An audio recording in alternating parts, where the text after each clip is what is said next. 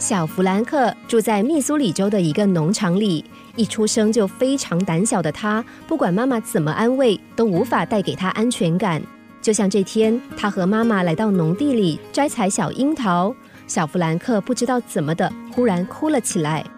妈妈紧张地问他怎么了，小弗兰克哽咽地说：“妈咪，我好怕被活埋。”妈妈看了看四周，安慰他说。亲爱的，没有人会被活埋，你当然也不会。我们正站在地上，安全的摘樱桃啊！还有，你看天空万里无云，太阳伯伯会一直照顾着我们的。小弗兰克怀疑的看着母亲说：“可是，如果树突然倒了下来，那我不是会被树压住而被活埋吗？”妈妈无奈的说：“小弗兰克，樱桃树长得很强壮，不会倒下来的。”就这样，弗兰克的童年就在这些莫名的恐惧中慢慢的成长。每当暴风雨来临，小弗兰克就会缩在被窝里发抖，因为害怕被雷电击中。当餐桌上的菜肴没有昨天丰盛的时候，他竟担心自己将会饿死。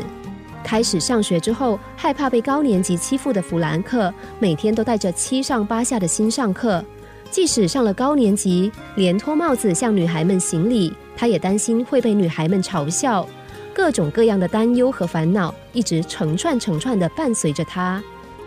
日复一日，年复一年，弗兰克在这些烦恼中成长。直到学习科学之后，他发现过去担心的事几乎都不会发生，而且也根本是庸人自扰。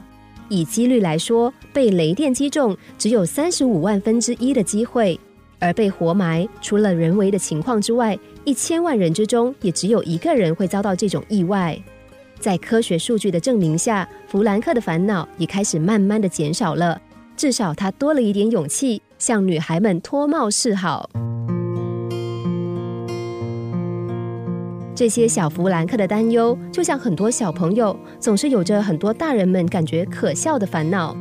然而，从小便充满烦恼的情况下生活，杞人忧天，悄悄地变成了很多人的习惯。直到成为大人时，烦恼的情况如果没有改善，就会和孩子们一样，常常为了许多微不足道的小事而加重自己生活的压力，最终则有可能变成精神上的疾病。其实，我们不就是这样吗？动不动就担心明天的表现，烦恼明天会有什么突发状况。计划都还没有开始实行，就害怕结果会不如人意。许多孩提时期的无知和担忧，仍然常在大人们的身上见到。放轻松一点，别担心那么多。